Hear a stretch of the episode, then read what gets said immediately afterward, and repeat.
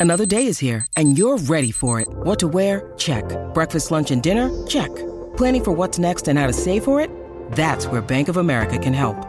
For your financial to-dos, Bank of America has experts ready to help get you closer to your goals. Get started at one of our local financial centers or 24-7 in our mobile banking app. Find a location near you at bankofamerica.com slash talk to us. What would you like the power to do? Mobile banking requires downloading the app and is only available for select devices. Message and data rates may apply. Bank of America and a member FDIC. When you need mealtime inspiration, it's worth shopping Kroger, where you'll find over 30,000 mouthwatering choices that excite your inner foodie. And no matter what tasty choice you make, you'll enjoy our everyday low prices, plus extra ways to save, like digital coupons worth over $600 each week. You can also save up to $1 off per gallon at the pump with fuel points. More savings and more inspiring flavors make shopping Kroger worth it every time. Kroger, fresh for everyone. Fuel restrictions apply.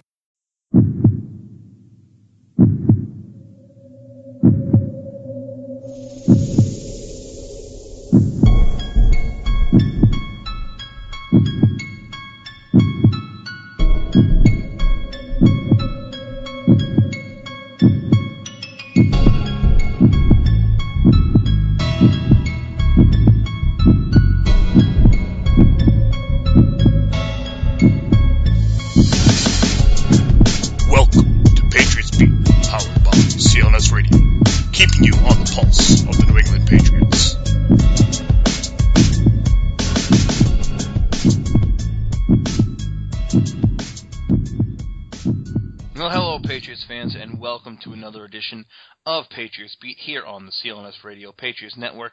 I am your host, Jeff Kane, at Boston Fat Guy on Twitter. Joining me, as always, is Bob Snowden, at Snowden Bob. You can, of course, follow Patriots Beat on Twitter at Patriots Beat.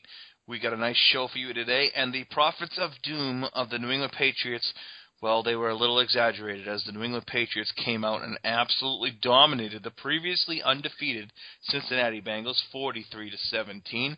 That was extremely good after being embarrassed the week before at Arrowhead Stadium 41 to 14. We'll have a lot to talk about today. A battle for the first place in the AFC East comes up this Sunday at Ralph Wilson Stadium between the New England Patriots and the Buffalo Bills. And who would have ever thought that the first place game would be with the Buffalo Bills. I think Bob and I both uh, looked at this uh, basically this AFC East and, and and figured Buffalo was the fourth out of all four teams, but right now they're playing the most consistent ball out of all the guys uh, out there. They've had two good victories over both the uh, Chicago Bears in Week One and last week. A little gimme against the Detroit Lions, but they've had some good victories there, and of course they beat the Miami Dolphins. But then also lost to the uh, uh, Houston Texans and lost to the uh, San Diego Chargers. The Chargers are a very, very, very good team. I think they're they're one of those teams that's really going to surprise this year. Not really surprised, but they made the playoffs last year. But I think that they're an extremely good team. Um, but Bob, what do you think? I mean, the Patriots they looked really good on Sunday night. Um, is this harbinger of things to come, or was this just you know a lucky bounce of a lucky game? I'm, you tell me what you think. I, I'm still. I want to see it happen again. I, you know, it's a lot more fun to do this show after a win like that than it was the week before after a loss like they had uh, against Kansas City. But I, I, I don't know yet. I'm not convinced yet. I'm a lot. I feel a lot better than I did prior to that game. You and I both picked them to win, so I wasn't shocked that they won. I was just ecstatic that they came out in an angry, um, aggressive mode when they got the ball, which they hadn't done in any of their first four games. I mean, prior to that game, they had not had a first down on their first possession. And, and that's unbelievable. Four games and not a single first down. The longest they had held the ball, I believe, was like a minute and 33 seconds on their first possession. And here they go up against a team that had only been giving up an average of 11 points a game and marched down the field. First play, nice pass uh, to to uh, Brandon LaFell, and and from there it just went on and on and on. The team was very aggressive on the first two possessions. Now, if you go further into the game, they did flatten out a little bit. Now they had a lead, and it was a comfortable lead. Uh, and I'm not putting down what happened later on, but Brady did still miss some pretty open passes later on, and everybody, myself included, was just so happy to see him run the ball a couple of times when he had a chance.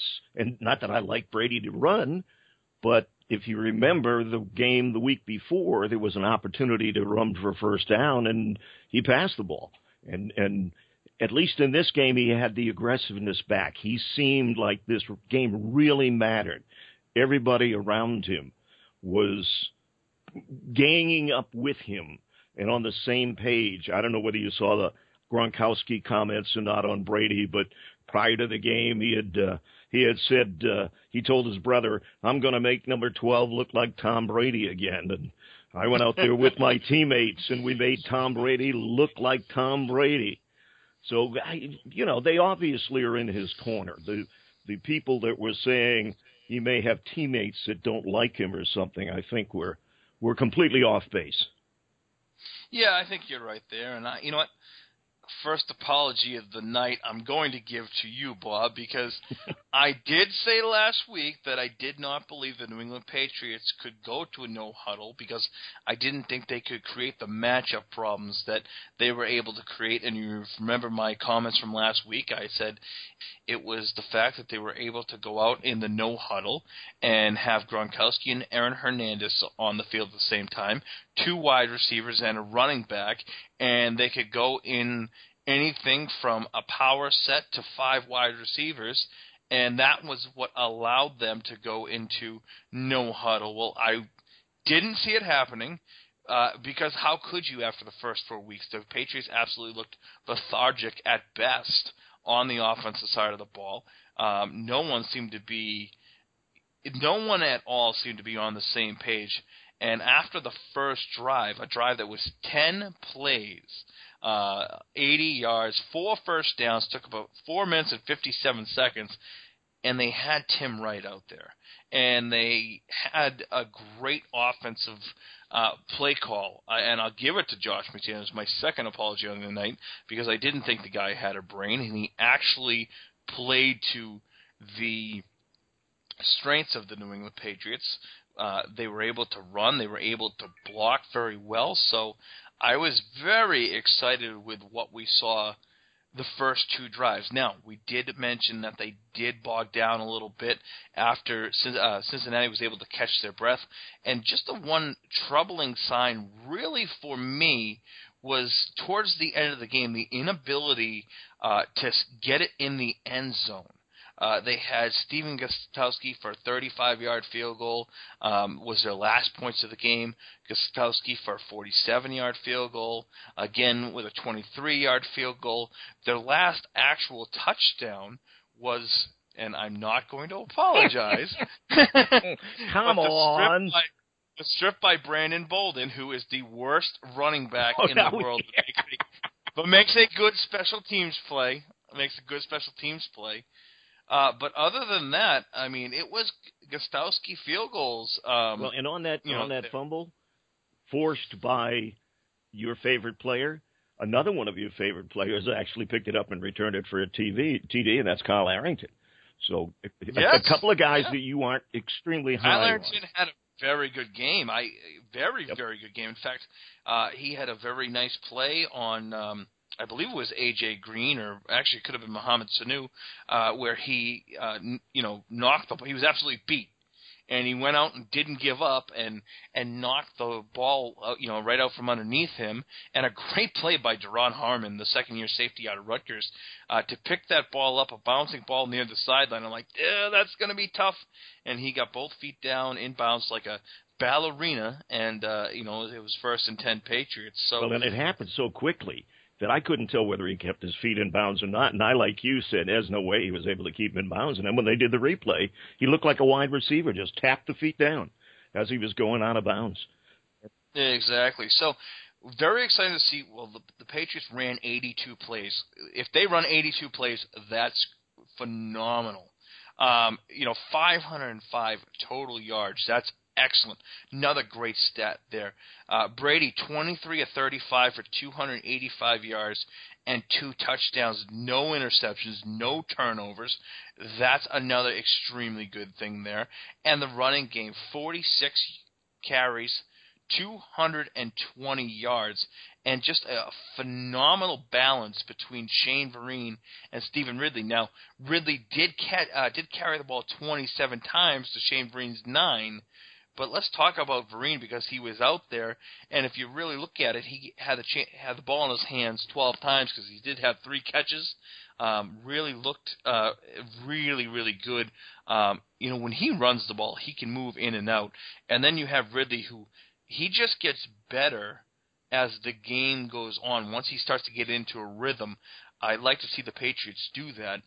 Um, the wide receivers still, you know what? They're still some room for improvement. Julian Edelman, second straight game where he uh, he really didn't look great. Um, five catches, 35 yards. Uh, you know, it was mostly done by Rob Gronkowski and Tim Wright, and I know that makes you happy, Bob, because you are the man of multiple tight end sets. Well, I just and when we were talking about it last week, I wasn't into them doing it on every down. I just felt it had a place in their game plan, and they didn't use it a ton. But when they did use it, and, and when you read comments from others, uh, Paul Perillo for uh, for uh, Patriots Football Weekly, I believe. Uh, he made the comment that Pats offense was in gear right from the start, and the plans seemed to include getting to the line as quickly as possible. That appeared to keep the Bengals off balance, and after the game, tackle Domata Peko, or Peko, said he and his teammates were still waiting for the calls when the Patriots were already lined up over the ball. So it wasn't always just the no huddle hurry up but there were times that they went to a very quick huddle and went back over the line. And and Cincinnati just couldn't adjust to it. So you know I don't want to take all the credit in the world but I, I just felt there was a place. If there were nothing else had been working on offense and my key was variety. You can't run it every time. You can't pass it every time. I know you'd love them to run it every time. And you can't do play action every time. But but there are things that you can do to to diversify and and, And keep that other that. team off balance. They definitely did that.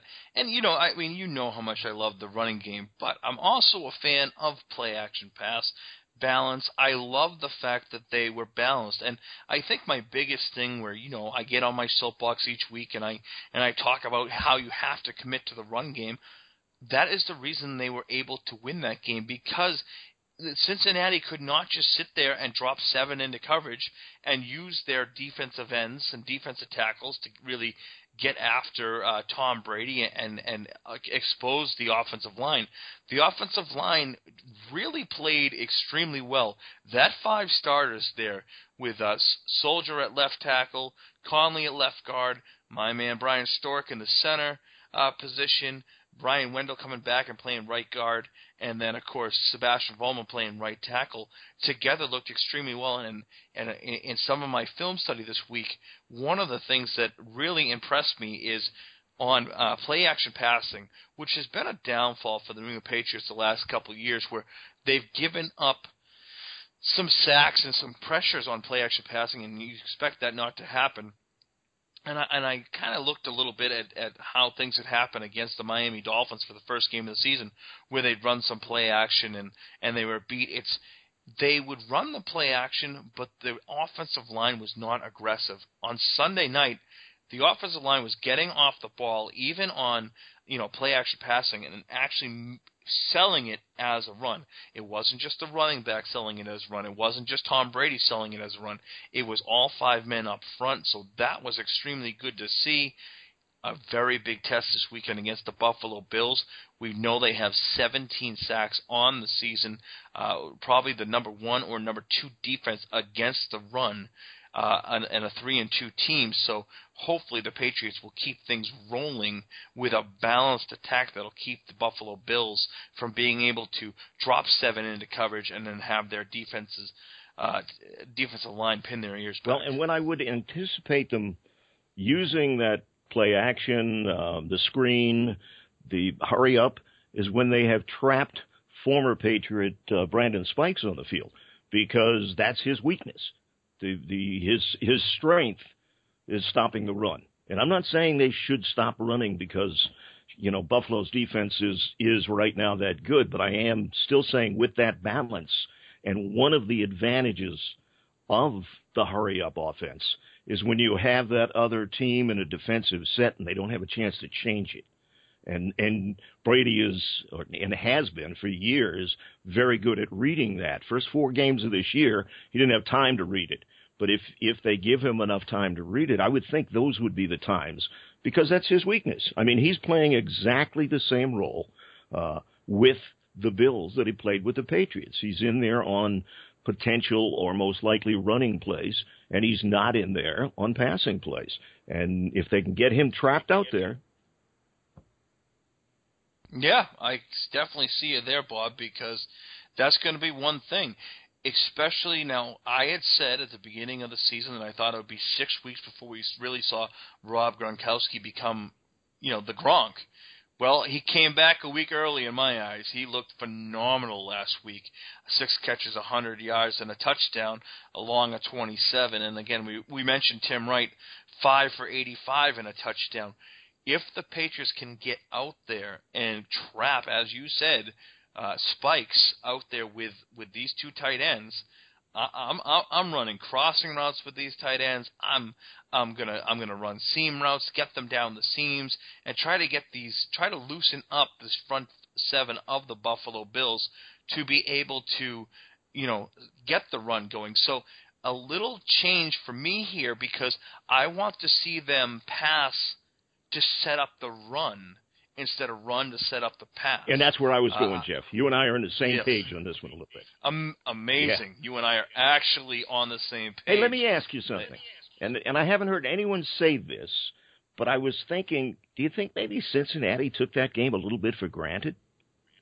No, I don't think that they did. And we we had actually talked about this a little bit on uh, on last week's show where uh, you know I think I think we both said that it was a make or not really a make or break team, but a a uh, statement game for the Cincinnati Bengals in the fact that this was going up against the New England Patriots. This was even though the Patriots were reeling from the weeks before's loss, this was a game that they needed and I think just as the Patriots had lost uh, very quickly got down to the Kansas City Chiefs the week before, and really there was no way that the Patriots or any team was going to win that Monday night in Kansas City the way they they were playing. I'm going to say the same thing for Cincinnati. I, I think you could have brought in the best team in the NFL, which you know you could sit there and say it's the uh, Seattle Seahawks as defending Super Bowl champions. You could uh, sit there and talk as being the Denver Broncos, but a lot of people had said that Cincinnati had been playing the best team football in the NFL, and they were absolutely steamrolled. I don't think after a week of of hearing how it was their demise and Bill Belichick being called into question about not only his coaching style but his personnel moves. And Josh McDaniels being called into question uh, for you know not having a, a game plan that would help Brady and the uh, the offensive line that was was you know uh, a sieve really, and and the defense. Matt Patricia came under some fire because they were they're running a lot of zone and not letting Darrelle Revis be Darrelle Revis. That was one of our big points last week was that they just weren't allowing Revis to line up against the best wide receiver and shut him down. Well, they let him do that last week, and of course Tom Brady. We I mean so much even to this day listening to Boston sports radio, you're still hearing you know that Brady is done and that he's probably going to be traded. And you know Jason La Canfora has come out saying, uh, you know he's has some stuff. Chris Mortensen coming out and saying that you know uh, Brady, uh, you know there's discontent and this could be his last season uh, in New England. And I just think all in all there was no way that any team was coming into Foxborough last week and winning we both picked them to win last week. I believe uh, you had a fairly low yeah, scoring game. Yes. I believe 14 to 10. I think you said, and I had a 21 to 17 victory. So uh, whoever thought they'd sit, turn around and score 43 points? Well, and I, I also, Um, my whole statement at the end was I had absolutely no faith in their offense. So I, I guess I'll back off that a little bit, especially if they show me that against Buffalo. Exactly. Now, I mean, looking at the not so great portion of the New England Patriots last week, um, you know, we've talked very highly of, of what they did. The offense, um, you know, while it did, I mean, here's a, here's one stat that I loved: thirty first downs in that game on 82 plays. So that's telling you once every two and a half, almost three plays, they're getting a first down. That is phenomenal. But the one thing that kind of let me down is they were they were only six of 16 on third down conversions. And they're still I'm very sorry. poor on the year in their third down conversions. that is not a very good thing. The Patriots need to be able to um, really stay on the field. And, and six of sixteen, you know, that, that's less than thirty percent, or just over thirty. Although I, I would have to say, Jeff, the last two field goals, it almost looked like they were trying to be sure they didn't turn the ball over. And yeah, they were kind of coasting yeah, a little bit. and and at that point, more playing to score three because they were far enough ahead that that three made a difference in total number of possessions that Cincinnati would have needed to get back in the game. So uh, I'm, I'm not saying they didn't want to score a touchdown, but I am saying they were a little more conservative than they had been on the earlier drives. It had, and, and you know, I, it also brings me to the end of the uh, end of the first half where they where they kicked the points. They got the field goal. They got the points out there to make it a three possession game. I think many other times in the Brady Belichick regime, they're actually going for seven. There, they're, they're going for the kill shot. But I think with the way that this team has played this year, they said, all right, we're going to take the safe bet here. And a lot of times they did take the safe bet. They did take, you know, uh, what they needed to do. Conversely, on the uh, on the defensive side of the ball, uh, we've we, we've talked about this many times over the last two years. How the Patriots have not been able to get off the field on third down. Well, the Cincinnati Bengals 0 for 7 on third down and 0 for 1 on on fourth down. Very good for the New England Patriots what they were able to do uh, in shutting shutting down the Cincinnati Bengals. At one point, I believe uh, that Andy Dalton was six of twelve for sixty-five yards. Yeah, they the, the defense had Cincinnati confused. I mean, it was throughout. I would say ninety percent of the game. There was one small stretch when Cincinnati seemed to be getting into a rhythm, and that was in the second half. I want to say the third quarter, when they looked like they were getting it a little bit more in sync and and bringing it downfield. But every time they did, the Patriots responded. But I, I think that There was Yep. answer drives, Yep. answer drives, and right I, there. I do think the Patriots defense, that's more a sampling of the Patriots defense than the week before in Kansas City. Because Kansas City had to be an anomaly when you look at this year's defense. Um, I am a little concerned with some of the injuries, minor, that are starting to occur a little bit again this year. You talked about the offensive line, and um, I, as I think everybody else in the world is saying, that combination of Solder, Connolly, Stork, Wendell, and, and Vollmer, if they just let them keep playing together, they're going to get better and better. However, and, and I was concerned to see this, Stork um, was unable to practice on Thursday. He did have limited practice on Wednesday uh, with a head injury. And a head injury opens up all kinds of doors in, in, in our thought pattern. I can't think it was a concussion because he wouldn't have even had limited practice on Wednesday. So I'm hoping that No, it's something minor. and and forgive me if I'm wrong here, Bob, but I I thought he was a new add to uh, the injury report today. Uh, him and Brandon Browner, Brandon Browner with the ankle, and Stork with uh, what they said was a head um, today. That he was limited in, in practice. I think you're right. I, I don't think you're right. I, I, Yeah. I don't believe Wednesday um, he was Limited. uh, limited. I think he play, he practiced the entire time. Uh, you, you know that could be anything. That could be you know maybe he had a headache, you know, little little migraine or you know because I don't think, especially with the way that the NFL is is uh, going with concussions, I don't think they're even having him out there if there's uh, you know, a concussion. Well, and I was you know, shocked. Maybe, Speaking of concussions, on Amendola, the time they called that penalty for the hard hit, and he seemed Yeah. to stagger off the field, looked like he didn't have his balance, and yet he was back out there playing, uh, either in the next series or the series after that. If ever there was a a play that I thought was going to be concussion and had just kind of checked him off. Uh, I was shocked when he came back because he caught the guy's foot. If you remember, it really never should have been a penalty in the first place. But as he went down, the the tackler was diving over him, and he, his his Amendola's head got the guy's foot as he was going over him. I, I'll be honest with you, I didn't think that was a, a penalty in Cincinnati, although I was very glad they called it. But I, I did think he had a concussion. yeah, that's the one thing. A lot of penalties called, and a lot of ticky tack stuff. Yes, I mean, both teams. granted, there are exactly both teams, but I mean, 12, uh, 12 accepted penalties on the New England Patriots, and I, I was looking at some of it. Uh, Patrick Chung was called for holding on on a third down where they could have got off the field. Now he's playing he's playing Jermaine Gresham. He's within the five yards, and he's he's basically playing press coverage. And Dalton, uh, you know, fires a pass over there, and he gets called for holding. Now, I mean, really, that's not that's not. and it wasn't holding. Uh, if you look, you it know, wasn't holding. and- did he ha- did he brush against him? Yes. Did he quote hit? But it wasn't a hard bang, knock him over type hit. But he was within Yeah. the five yards, and and I know if the ball's in the air, even the five yards goes away. But still, it it was one of those plays that was happened so quickly, and there's no way that I thought that one was a penalty. And I usually don't get upset or blame the officials, no matter how bad it goes. But there were a couple in this game again that I thought, and I thought there were all weekend long in every game.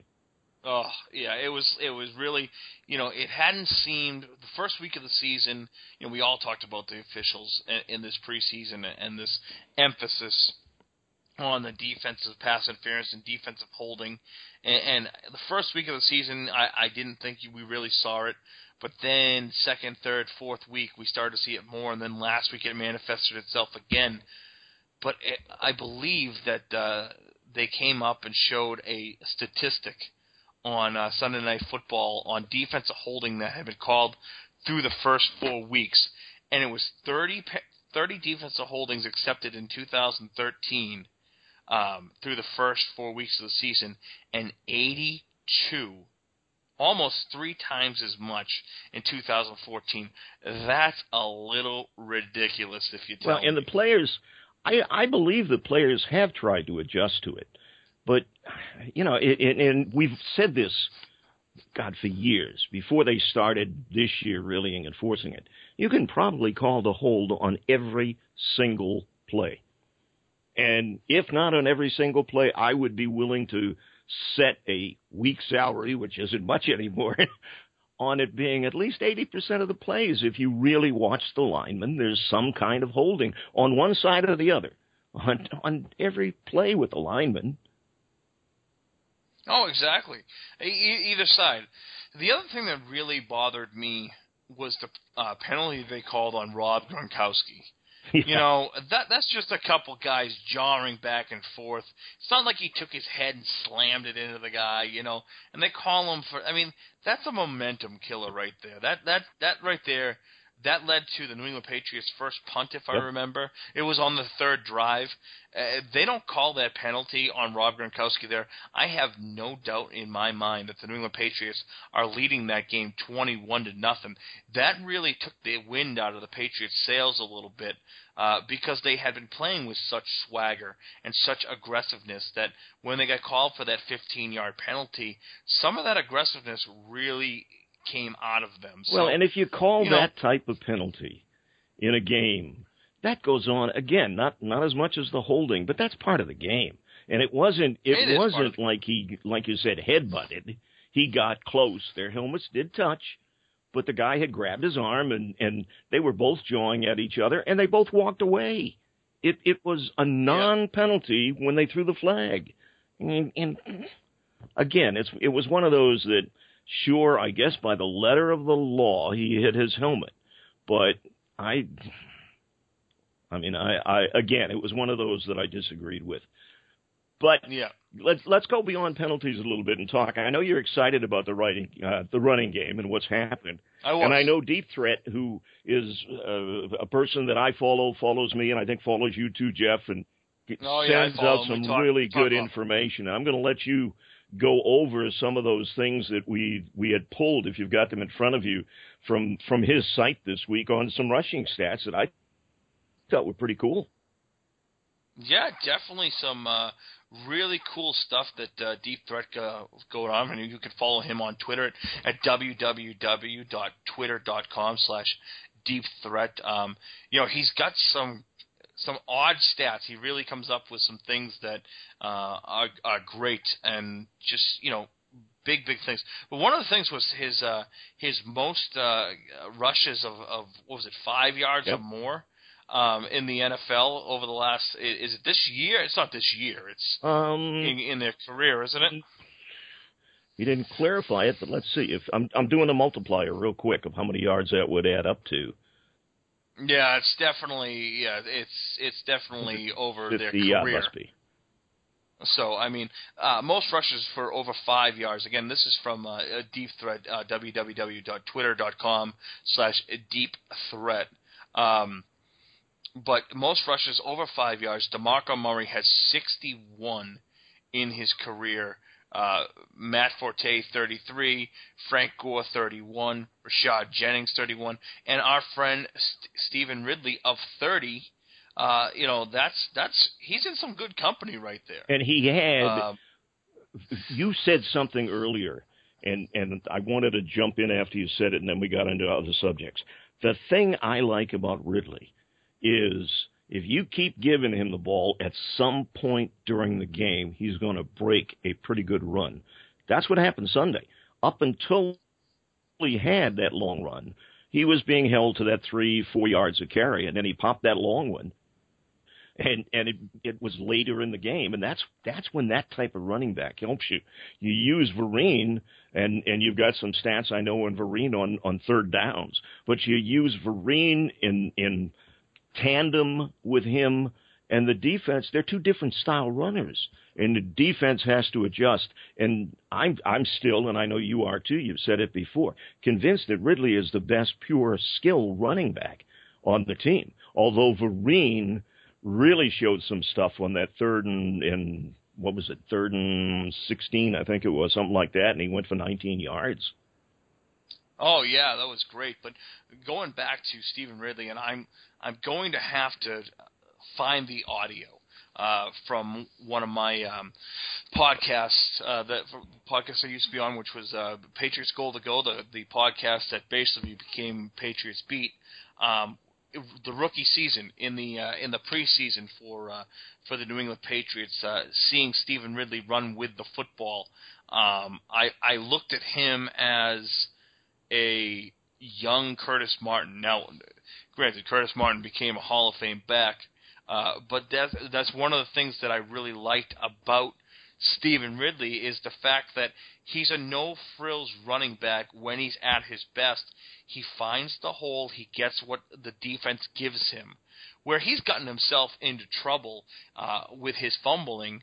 Uh, number one, uh, last year, like the fumble that was returned for a touchdown against the uh, uh, Denver Broncos, is he hit the uh, hole, there was nothing there, and he spun around and and, and he lost the football. But um, when he is at his best, he is churning those legs. He's hitting the hole one cut. He's a one cut and up the field runner, and and he and he does some really nice things. And that's why I think Stevan Ridley is going to really be the catalyst for this New England Patriots uh, offense. I loved what they were able to do uh, Sunday night, and and that brings us to Shane Vereen, who, uh, as Bill Belichick said, showed some really patient running, uh, especially on that third and 16 uh, run where he got 19 yards. Uh, he absolutely let his block set up and made a cut to the outside uh, at enough time where he was able to deke the linebacker, as Belichick says, if he doesn't. Um, if he cuts it back inside too early, uh, the linebacker is going to make the tackle. So he did a nice job of starting to the outside, widening the linebacker, Connolly kicks him out, and then Shane makes the cutback in there for extra yardage. That's really good running and well executed play there between the running back and the guard. Those are a quote right there from Bill Belichick. And that leads us right into Shane Vereen, NFL leading running backs on uh, third down. Shane Vereen, 96 yards, 8.6 yards per carry. And and looking a little deeper into this uh, right here for uh, deep threat, uh, I'm really thinking that is actually five yards per carry uh, or more this season. Uh, I'm I'm going to say because uh, Demarco Murray definitely has more than 61 uh, first down five yard runs. five yard runs in his life. So I'm going to say that is this season. I, I again, when you do the multiplier, it does work for this season.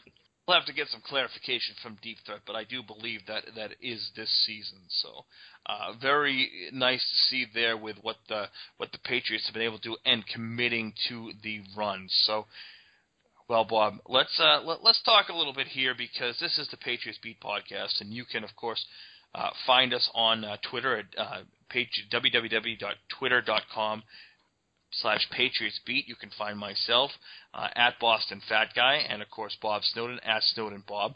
Uh, we welcome your ratings, your reviews, and your subscriptions on both our iTunes and our Twitter. Um, sorry, not Twitter site, but our Stitcher site at www.clnsradio.com slash uh, Pats Beat iTunes and www.clnsradio.com slash Pats Beat and you also please give us a and, and I've mentioned this before because this is how I do it in all honesty because it's easy and I'm kind of simple. Uh, if you've got iTunes and you play your music on iTunes, you just go to the iTunes store and search Patriots Beat, and it'll find us.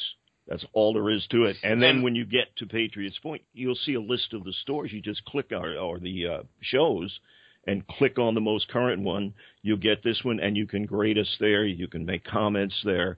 Um, and I have found, you know, some of us old farts aren't into this new technology and stuff. So that's the simple way I do it. And if you actually read some of the call, uh, the comments out there, you see a lot of our female uh, branded uh, You're fans go there actually again, huh? find me extremely devilishly handsome. I think I thought you were going to avoid that this week. No, no, no. I'm gonna, I'm gonna as much as you can, as long as you can.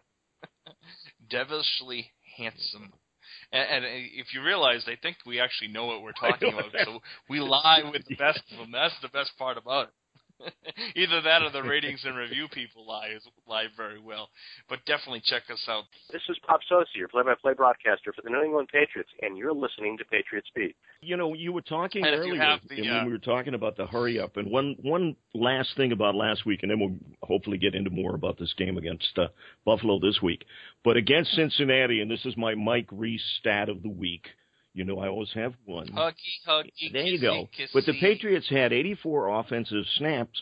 Only 25 were with more than two receivers on the field, and that kind of backs up what I've been saying before: is the weapons aren't always there. But that I was surprised to see that because they did pass more and they had more people open. Now, two receivers, and I, I didn't ask Mike, and I should have probably tweeted when I saw this to him and, and asked the question. He's got to be counting the tight ends as receivers, right? I mean, it, it, two receivers. There's not many receivers out there on the field. No, he's actually what he's what he's counting right there is just the he's just counting the wide Okay. receivers. He's not counting the tight ends as as Okay. receivers.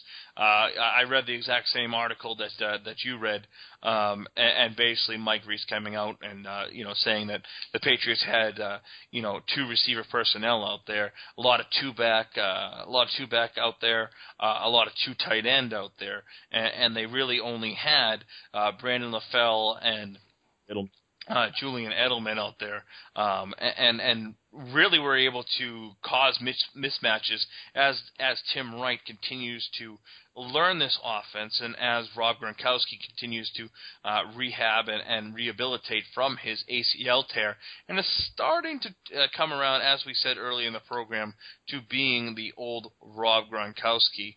A couple quick little last little things on last week's game um, that really um, that I really want to touch base with. Uh, number one is Aaron Dobson.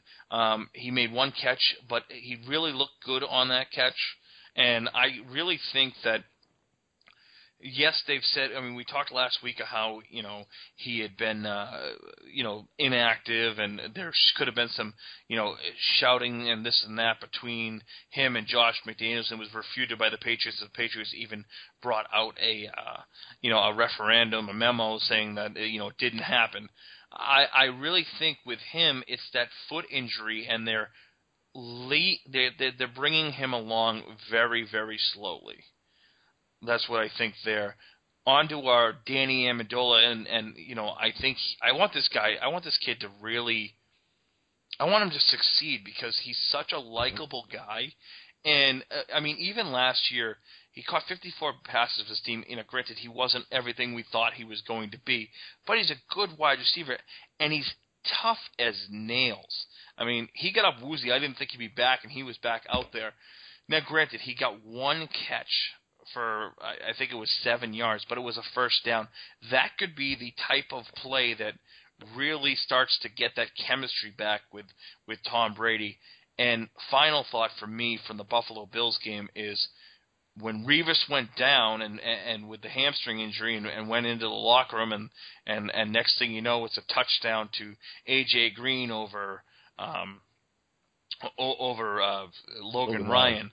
Yep. It, it reminds me a little too much of when um, when Aqib Talib used to go down. So uh, I don't want to. Well, one of the differences, Revis, Revis came back when Talib went down. Yeah, usually he was out for the rest of the game.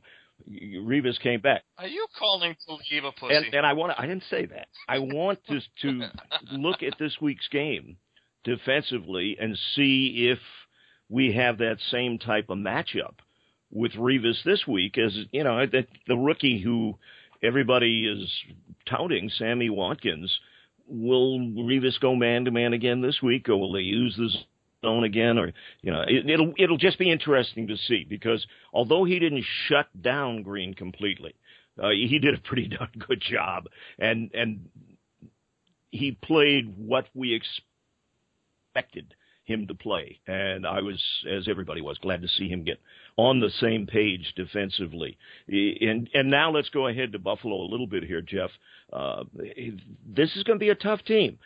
People are looking at history. And I, last week before the show, I said, you know, with this year's team, I don't know that you can count on history. However, the Patriots have dominated Buffalo throughout the history. It may seem like they haven't because they've had some some pretty close games.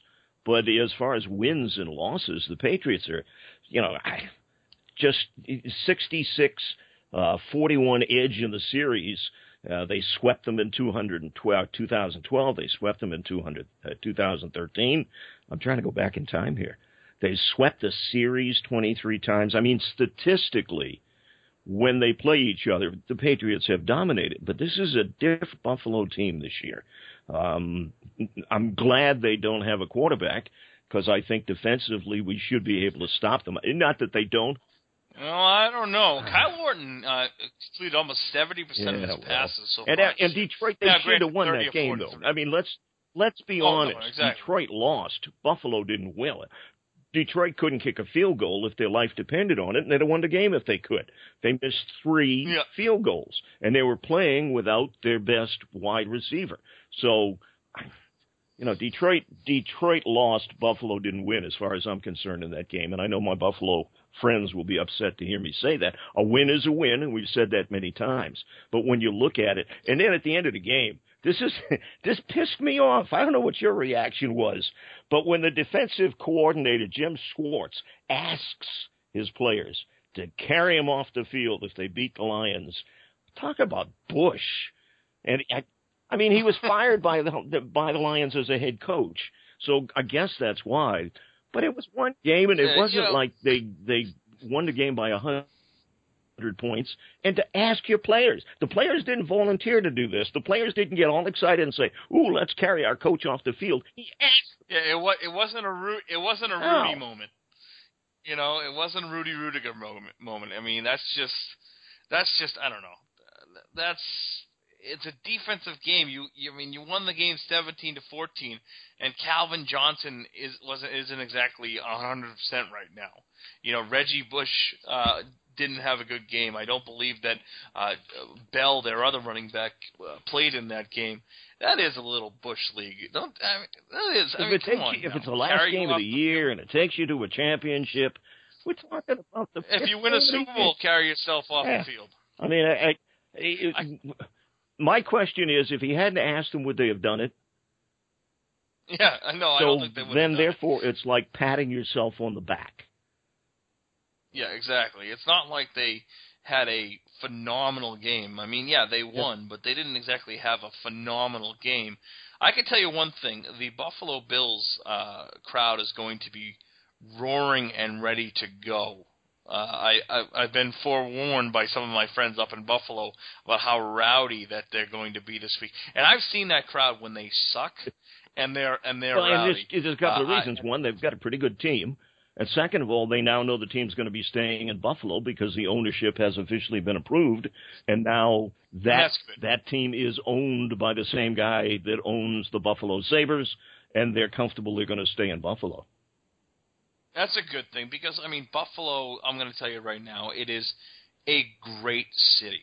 You know, you don't hear it very often that you know uh, you you say, oh, that's you know cheer on another team's fans. And I've been up to Buffalo many times to see the Patriots game, and I, and I will say right now that. Um, you know, 99 out of 100 of the fans up there are just dominant, great football fans. They know their sport, uh, and they love their Bills. And and I'm very happy that they're going to be um, staying in Buffalo. You didn't, I didn't want to see the Buffalo Bills move, you know, out of uh, out of the AFC um, East and and become the you know the Los Angeles Express or something like that. Very happy for the Bills and their fans that they've basically are staying in Buffalo. I hope they get rid of this stupid uh, play one game in Toronto. You You're just doing kissy kissy because your buddy has bar up there. Buffalo sucks Well, it- as a city, and I got a lot of friends there. the bars the bars are open There- till four in the morning. That's They- why they- you like it's, Buffalo. It's great. I, I do. I love Buffalo. A big shout out to my my buddy uh, Coop, and uh, you know he really doesn't work at the bar that I love anymore, Shenanigans, but uh, he works at a hoity-toity place. Uh, as I said to him, I said to him the other day, it looked like a hoity-toity gay bar. um, you know, I kind of I kind of figured it'd be like walking into um in, in uh, Blue Oyster Bar in Police Academy. Like all I can hear is.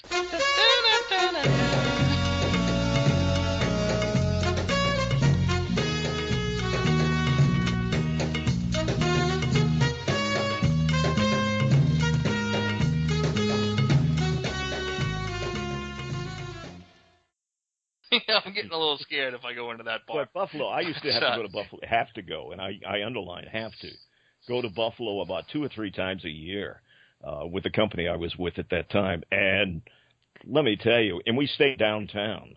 That downtown is just dead. There's nothing there.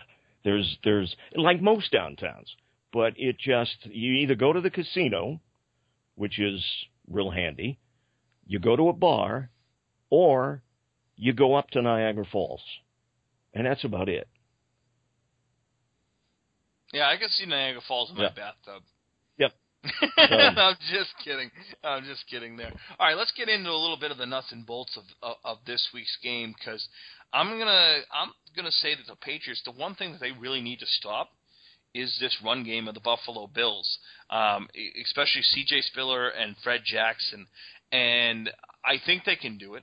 I expect them to do it. But we've seen the Patriots in the past year plus have some issues against faster running backs who are able to uh, take delays and draws and, and and get some yards. We saw what the uh, uh, Kansas City Chiefs did against the Patriots and, and, and what Knowshon Moreno did in Week One. That scares me a little bit. It's this game is going to turn on whoever can dominate that line of scrimmage when the Patriots are on defense and the Bills are And on what offense. worries me, and I agree with you, that their running game, I never thought I would be complaining that that Saliver, Saliga, Saliga, whatever the heck it is, would, would be missed. But he is because he's that other big body that allows, as we talked last week, Wilfork to to kind of bounce around a little bit and and against the run. Um, and you've got we had mentioned earlier, Easley possibly uh, not being available. We're hoping he will, uh, but but he's not really the run stopper either. So I, I agree with you. I don't worry about them a whole bunch on, on offense, despite the fact they have a great wide receiver, a rookie wide receiver. You're a little more impressed with Kyle Orton than I am. I, I just don't think that he could do much to win the game as a quarterback standpoint, but I think their defense can. He's he's a very good game manager, and that's what the Buffalo Bills need. They have the offensive weapons around them with their uh, you know their rookie wide receiver out of Clemson, Sammy Watkins, uh, the two running back set in uh, in Spiller and Jackson. I like what Robert uh, Woods, the second uh, year player out of USC, uh, can do, and, and and Scott Chandler, the tight end. Always seems to have a big game against the New England. Well, it's Patriots. funny because he was the one you, know, you and I preseason when before free agency even he was he was we one of the players that that I was very high on as possibly signing as a tight end. Yeah, exactly, and they and didn't sign any tight end. Although I will say right now that um, number ninety eight uh, Casey Walker um, really showed up last week. Uh, in fact, if you remember, he uh, he was the one that tossed. Uh, I believe it was uh, Giovani Bernard back, and there was the fumble that uh, Rob Ninkovich picked up and brought back for a touchdown. Now, granted, uh, his forward progress was was said to be stopped, but uh, this is a kid that's that's that's a big body, uh, six foot one, three thirty five. Um, you know, he played okay in the in you know an interior lineman position. As I said, it's going to be whoever wins that offense and defensive line battle, not only on the Patriots when the Patriots are on defense, but also when the Patriots are on offense, uh, exactly how they uh, how they can stop uh, the Buffalo Bills. Um, I would expect that uh, you know the Buffalo Bills are going to come out and and try to establish a run game uh, and to help Kyle Orton. Um, but I would expect the New England Patriots to be able to attack that line of scrimmage and allow eight men in the box and allow Darrelle Revis to go head on head with the rookie uh, wide receiver. Your no, I agree. There? I agree. I, I think that the run once again is going to be an important part of it. I do believe, as as we said earlier in the show, they set up the run with the pass, but I don't want to see a series where it's three passes, three runs, three passes, three runs I, I want to see what they did last week and diversify. And there may be a series that three passes is great or three runs is great, but it's all predicated on what happens on that first down. And, and don't get stubborn and say, well, great, we gained seven yards on a pass play in the first down, so we're going to pass the next two and, and end up with two incompletions and a punt time. So I, I, I do think Revis will end up one on one against Watkins. Watkins averages 11.8 yards a catch, so it's downfield that he's catching the ball. It's not those little short five, six yarders. He may be breaking some for, for some tackles, but he's basically been a pretty long yardage receiver. The thing that scares me the most with Buffalo on their defense is their sacks. I, I want to see this offensive line hold up. Uh, 17 sacks, a lot of sacks in their first yeah in their first five games, and and the guy they're really going to have. I mean, we all talk about you know how they have the the big signing in uh, Mario Williams a couple years ago, uh, but Marcell Dareus, the defensive tackle, big body boy, six foot three, 331 pounds, uh, 24 years old. Uh, you know, came out of Alabama, was I believe the third overall pick, second overall pick a couple years back. Um, but five sacks That's already. Three last week. And we've talked about three last exactly, and we and we've talked we've talked about this. The way to get after Tom Brady is interior pressure. So a lot of things are going to be on Ryan Wendell and Bryan Stork and and of course Dan Connolly to stop this kid. Um, you know, and and hopefully uh, get a pocket against. Well, and he was the defensive player of the week, the AFC defensive player of the week this week. And when you look at their statistics and and you talk about sacks, uh, he has five Williams has three and a half. Jerry Hughes has three. So they've got three guys there that that get at the quarterback. And and you and I have said you much more than me that sacks can be a deceptive stat. Uh, they're not the the win all do all because sometimes you get a sack, but if you don't get pressures along the way, yeah, the pressures to me are are, are just as important, if not more. Why don't they keep stats uh, on that, than Jeff? You know, I don't. They, I mean, they keep it during the game, but I don't see it. You know, you don't can't really look up how many defensive Yeah. pressures they have. I'm sure. I'm sure. I'm sure. Like a, a pro football focus. Well, and and it. when I say Well, why don't you know what? keep You know what? I'll tell you right now. Let's let, let's get a hold of Deep Threat and tell them that we want to see stats. the Okay. pressure stats because uh, that's what I want to see. Now we saw last week against the uh, you know one of the things that the Patriots and, and their fans are sitting out there saying is is they're still not getting after the quarterback enough and they're not getting enough sacks. Well, you know I've said it that I think they're a little overrated from time to time. That pressures are are more um, than sacks. We saw last year in the Super Bowl. Uh, the Seattle Seahawks only had one sack on Peyton Manning, but they were constantly uh, pressuring him and hurrying him. So I think that is uh, more of a hurries and pressures and knockdowns are much more of a a barometer of a pass rush than sacks. And I agree. Gee whiz, you and I agree on a lot today. This, is yeah, This is no arguments, no man. Now both teams are plus six on the turnover keep away. Or they're both tied for I think it's second place in in the NFL. So they both are very good at that. The Patriots have had uh, um, six interceptions and five fumble recoveries. So they've been good on the turnover ratio. The only bad game in every department was bad was the Kansas City game, and I would expect they always seem to get a lot of turnovers in Buffalo. But they also have turned the ball over fairly often in Buffalo. I'm trying to remember one game. I want to say it was about three or four years ago. It was like every possession it seemed like there was a turnover, uh, and it may have been further back than that. But it, it there always seems when they're in Buffalo to be a fairly large amount of turnovers. Oh, definitely. It, it it's it's tough.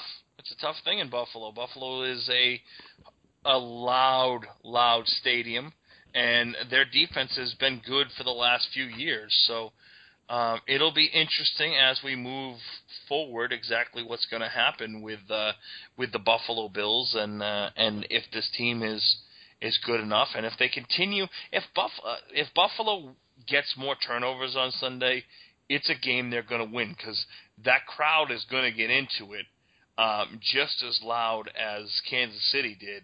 Uh, you know, maybe not decibel uh, ability wise, but uh, they'll be they'll they'll get their swag on up there. There'll be some cocktails in all those people, and if if they start to make things happen, um, you know, it'll get loud and, and, and make life hard on Tom Brady and the New England Patriots. When you look at defense, though, when one of the things we all after that Kansas City game, everybody was deflated, uh, and that's a, a mild word. But even after that game, the Patriots are fourth in the in the NF, uh, NFL in yards given up per game at 316.2. So they're still doing very well uh, defensively. They're third against the pass. Um, rushing, they're 17th, but that's still a heck of a lot better than they were last year. And so the defense has stepped it up despite having one horrendous game. Uh, and Buffalo is Buffalo's similar. They they've only given up 17.8 points per game. However, uh, coming into last Sunday, uh, Cincinnati had only given up 11. So I'm I'm not too sure that points per game is quite as critical as some of the other statistics. But they're equal, very close in defense against both the pass and the rush. Uh, where uh, I'm sorry, against the pass, but on the rush, they're second in the league, and this is what we talked about earlier. So the pass, I think, is going to be a little bit more important, although I do want to keep them running this week. No, I agree with you that they. I want to keep them running this week, but I also want to see them establish uh, a passing game, and I want to see them establish one thing with the with the Buffalo Bills front seven. Um, is they'll they'll, they'll drop uh, Da'Norris Cer- Searcy, their safety. They'll drop him into the box uh, and also help out that front seven in stopping the run game. Uh, and they and you know they they expect Leodis McKelvin, uh, their cornerback, and um, I, I'm killing myself right now trying to think who uh, who their other cornerback is. Jairus Byrd, of He's course, out, they're though. they're very good safety, but he is out. But but that's the type of thing that they do is is they'll drop eight into the box and say, okay, beat us on the outsides. Um, and, and on, you know, Gil, uh, Stephon Gilmore, that's the uh, that's the cornerback that I was talking about. They have a very good defense. I'd like to see the Patriots be able to, um, you know, not really take the cover off, you know, the top off the ball, but at least challenge down the field to loosen up that run defense. Whether it's to a wide receiver, being Julian Edelman or Brandon LaFell or even Aaron Dobson, or if it's to work those seams, like we said off the top of the show to Tim Wright and to um, excuse me to Tim Wright and to Rob Gronkowski to loosen that up a little bit. And I expect um, if I'm Bill Belichick and this and this offensive staff, if what my game plan is going to be is it's going to be matchup based and it's going to be having that that base set out there whether that base set is two wide receivers and two tight ends or two wide receivers a tight end and two running backs and, and and being able to attack the center of the field, keeping a guy like Brandon Spikes in there while he's a great two down linebacker at attacking the the line of scrimmage. I think that they can really work him, uh, and they know him better than anyone else. I mean, they know him right now better than than uh, Buffalo does. So they know exactly what they uh, what they have and what they can do against Brandon Spikes. Uh, so my thought is that they attack uh, they attack the center of the field, whether that be with the run game, whether that be you know passing to the tight ends. I wouldn't be too surprised if you saw them come out in an ace formation with two wide receivers, with two tight ends, and having Brady in a shotgun with say Shane Vereen next to him, and using a lot of uh, misdirection uh, running. A couple years ago, uh, the Patriots were able to put up huge rushing numbers against the Buffalo Bills, and they used a lot of counter runs there because it's an over aggressive defense that attacks the ball. I wouldn't be surprised to see a lot of counters out of the New England Well, Patriots the, and they, this is a big difference though between last year's Bills we talked about earlier on defense and this year because they were horrendous against the rush last year. The Patriots ran all over them, and and this year they corrected a lot of those problems. And uh, so I I don't know that you're going to see a huge rushing game. But I, I do think again it's that balance. Just give me yeah, 30. It's that balance. I if it's 29, I'm okay if they win. but I, I do want to see the balance, and I, I think that they've proven that they can do that at least against what seemed to be a pretty good defensive team. I think Buffalo's defense is a little stronger than than the the Bengals is, and this will be the next test. If they win this game, Yeah, bit. they play the Jets next, and then they play Chicago. So hypothetically, I, I don't want to look ahead too much here. Well, we're on to Yeah. Buffalo. So, but yeah, no, I understand where you're going from because that is the one thing they get. It, it's a short week after this for the New England Patriots, and and they jump back on, uh, you know, a short flight home from from Buffalo, uh, and then they'll they'll go up against the Jets. Um, and let's just say this right now: the NFL Thursday night football, get rid of it. It's horrible. It's horrible. I mean, look at look at the game that uh, last Oh, they're week. I all mean, one-sided. The average score, they're they're all one sided. Even the this game with uh, Indianapolis and Houston, uh, very one sided. But um, the, I think the average score of those games is thirty to twelve. It, it, it's bad. The only football. reason I like it is it's another day to watch the NFL. I I mean that's it. That's the only reason. It's like okay, great. I don't have to wait till Sunday. Here's a game here. But uh, give me but college football. see, I'm not a college football fan, so. I'm I'm not a college football be. fan. I'll watch the You you know. I'll watch the big games, but I'm not into it like I am the pros. So I enjoy the fact that there is a game Thursday night, but they are blowouts. They are blowouts almost every week. And the hard part for the teams, and I didn't look this up before. I, I will look it up before next week's show. It's interesting to see the teams that have the short week, how much difference that makes if, if And I, and I think I mentioned this a couple of weeks ago when we played Kansas City at night, and then we're getting ready to play another night game. And that little bit of extra time it gave the Patriots to prepare after being blown out by Kansas City, and they seemed to take advantage of it. That short week is a killer. Think about it. You play Sunday, you're off Monday, Tuesday is usually a meeting day. Then Wednesday on most weeks is your first practice. Well, if you got a game Thursday night, all of that backs up and has to back up. And the ability to game plan uh, for that specific and team it is just doesn't tough. give.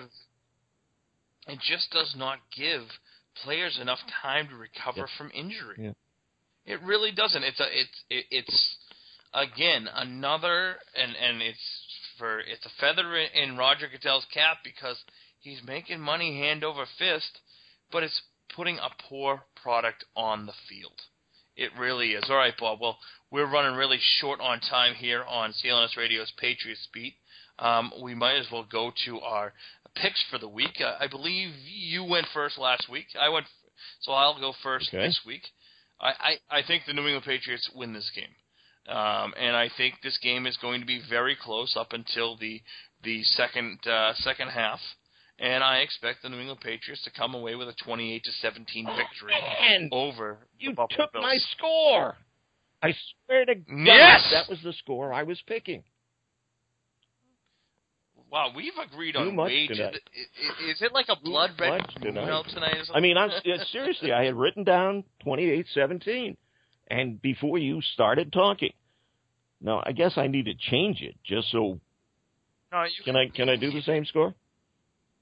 I'll, allow you to do the same score. So neither one of us can brag next week if they win 28-17. But that's the same score I Exactly. picked. Really, I, But- I did that. Uh, all right, I'll, I'll let you give yourself an offense and defensive player. All right. of the game. offensive player of the game. Just last time I picked Danny Amendola, we know how well that worked out. Um, Gronk, Gronkowski.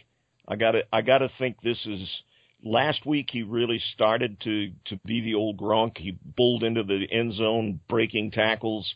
Uh, but he still dropped a couple of passes. He still had a couple that Yeah, yeah that, that is not the 100% Gronk. So yeah, I think that's also working the way back. yeah, no. I agree.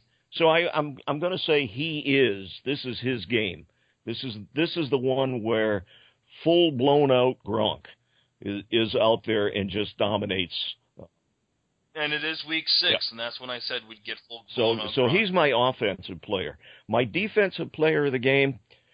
Originally, I was thinking Revis again, uh, but I'm not quite as sure. I I kind of like Mayo to have a breakout game. He's been pretty solid, but he hadn't had that really great game yet. Uh, and I, I'm I'm going to go with Mayo. All right, all right. Well, I'll give you mine. I think this week is uh, we've talked about it the entire podcast here is matchups, and this is a week of matchups for the New England Patriots, and it's going to be Shane Vereen. I don't think he's going to get the most carries on the team. I think that Stevan Ridley is going to be that bell cow, but I think out of the backfield, uh, catching passes, especially against that aggressive front four of the Buffalo Bills, uh, it's going. He's going to be a good player, a nice check down player. Uh, I think he's going to get, you know, probably 10 to 15 touches between catches and passes this week, and I think they can really uh, use Vereen along with uh, their two tight end set to to kind of loosen up that defense there, uh, and I think Vereen's going to have a very big game. Uh, he had an extremely good game week one last year against the Buffalo Bills. Uh, and on defense, you know, I I looked at Mayo, but I'm actually going to give it to a guy who's had a very poor season so far, and that's Rob Ninkovich. Uh, I think he's, this is his week that he could really help out this team. He's always been um, very good up in Buffalo. He's had some of his better games up in Buffalo. So I'm going to take Rob Ninkovich um, to put it out there. So again, both Bob and I picking 28 to 17 this week. Uh, we will be back next week, um, and it's going to be probably on uh, as we normally broadcast uh, Friday mornings at 5:30 uh, is when our podcast releases. Uh, with the Patriots playing uh, next Thursday, uh, our podcast will be released uh, early, uh, probably going to be released uh, uh, Monday uh, or Tuesday morning. I'm sorry, Tuesday or Wednesday morning. Um, give us a give us a chance. We'll put it out there. We'll tweet it out there. But thank you everyone for listening. again, this is Patriots Beat on CLNS Radio. I am your host Jeff Kane and my co-host Bob Soden. Thank you very much. Have a great week, everyone.